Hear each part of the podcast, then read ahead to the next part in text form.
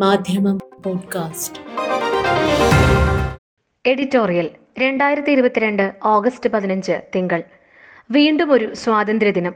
ഒരു രാജ്യമെന്ന നിലയിൽ നമ്മുടെ അഭിമാനകരമായ ചരിത്രവും വർത്തമാനകാല യാഥാർത്ഥ്യങ്ങളും താരതമ്യം ചെയ്യുകയും സ്വാതന്ത്ര്യം നിറഞ്ഞ ദിനങ്ങൾ ആശംസിക്കുകയുമാണ് ഇന്നത്തെ എഡിറ്റോറിയൽ. ഉണരാം സ്വാതന്ത്ര്യത്തിലേക്ക്. മനസ്സിൽ ഭീതിയില്ലാത്ത ഇടം ശിരസ് ഉയർന്നിരിക്കുന്നിടം അറിവിന് അതിരില്ലാത്തിടം കുടിസു ചുമരുകളാൽ ലോകത്തെ വേറെ വേറെ വെട്ടിമുറിക്കാത്ത ഇടം. വാക്ക് നേരിന്റെ ആഴത്തിൽ നിന്ന് ചുരുത്തുന്ന ഇടം. സ്വാതന്ത്ര്യത്തിന്റെ ആ സ്വർഗത്തിലേക്കാകട്ടെ എന്റെ ദൈവമേ എന്റെ നാടിന്റെ ഉണർച്ച. ടാഗോറിന്റെ വരികളാണ്. അഗാധമായ രാജ്യസ്നേഹവും അതിരില്ലാത്ത വിശ്വമാനവികതയും ഒത്തുപോകുന്ന മനോഹരമായ ഒരു ഭാവി സ്വതന്ത്ര ഇന്ത്യക്കായി സ്വപ്നം കണ്ടവരാണ് നമ്മുടെ നേതാക്കൾ. എഴുപത്തി അഞ്ചിലെത്തി നിൽക്കെ ആ സ്വപ്നങ്ങൾക്ക് എന്ത് സംഭവിച്ചു എന്ന് അന്വേഷിക്കേണ്ടതുണ്ട്. നേരിന്റെ ആഴങ്ങളിൽ നിന്ന് വാക്ക് ചുരത്തിയിരുന്ന രാജ്യം പ്രകടനാത്മക രാജ്യസ്നേഹത്തിന്റെ വരൾച്ചയിലേക്കാണോ ഓടിയെത്തിയതെന്ന ചോദ്യം ഉയരുന്നുണ്ട്. മൂന്ന് നാളുകളായി രാജ്യം ത്രിവർണ പതാകകൾ ഉയർത്തി ആഹ്ലാദിക്കുന്നു അഭിമാനിക്കുന്നു.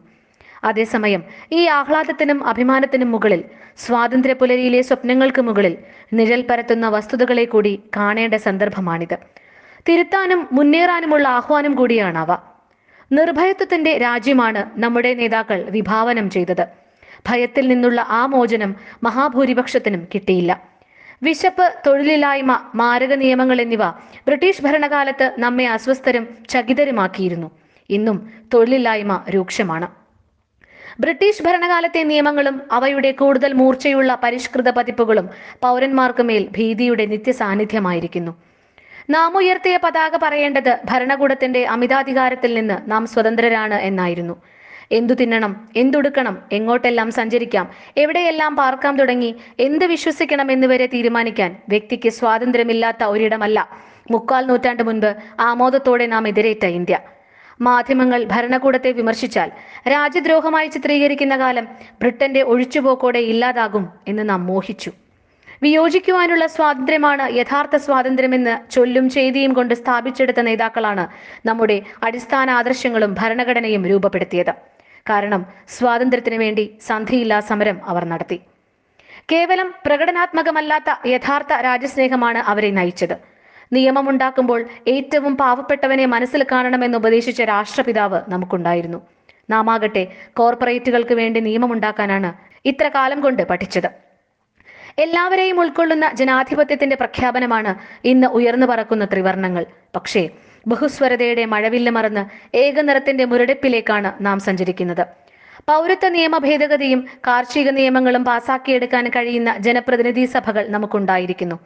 തിരുത്തൽ സ്ഥാപനങ്ങളാകേണ്ട മാധ്യമങ്ങളും ജുഡീഷ്യറിയും നിർവീര്യമാക്കപ്പെടുന്ന സന്ദർഭങ്ങൾ ധാരാളം. അപരവൽക്കരണത്തിന്റെ ആർപ്പുവിളികൾ ഉയരുമ്പോൾ ആശ്രയമാകേണ്ടവർ മാളത്തിൽ ഒളിക്കുന്നു.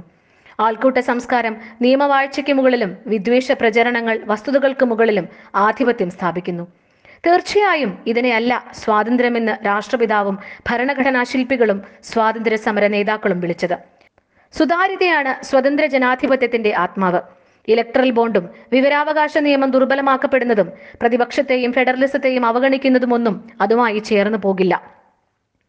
വാനിൽ ദേശീയ പതാക അഭിമാനത്തോടെ പറക്കുമ്പോൾ താഴെ നമ്മെ ചിന്തിപ്പിക്കേണ്ട കണക്കുകളും വസ്തുതകളുമുണ്ട്. മാധ്യമ സ്വാതന്ത്ര്യ നിലവാരത്തിൽ നൂറ്റി എൺപത് രാജ്യങ്ങളിൽ നൂറ്റി അൻപതാം സ്ഥാനമാണ് നമുക്കിന്ന്. Reporters without borders committee to protect journalist മാധ്യമ സുരക്ഷയിൽ നാം വളരെ പിന്നിലാണെന്ന് പറയുന്നു. മതസ്വാതന്ത്ര്യത്തിൽ നാം മോശമെന്ന് അമേരിക്കയുടെ മതസ്വാതന്ത്ര്യ അംബാസഡർ മതസ്വാതന്ത്ര്യ കമ്മീഷൻ കേറ്റോ ഇൻസ്റ്റിറ്റ്യൂട്ട് തുടങ്ങിയവ വെവ്വേറെ റിപ്പോർട്ടുകളിൽ ചൂണ്ടിക്കാട്ടുന്നു.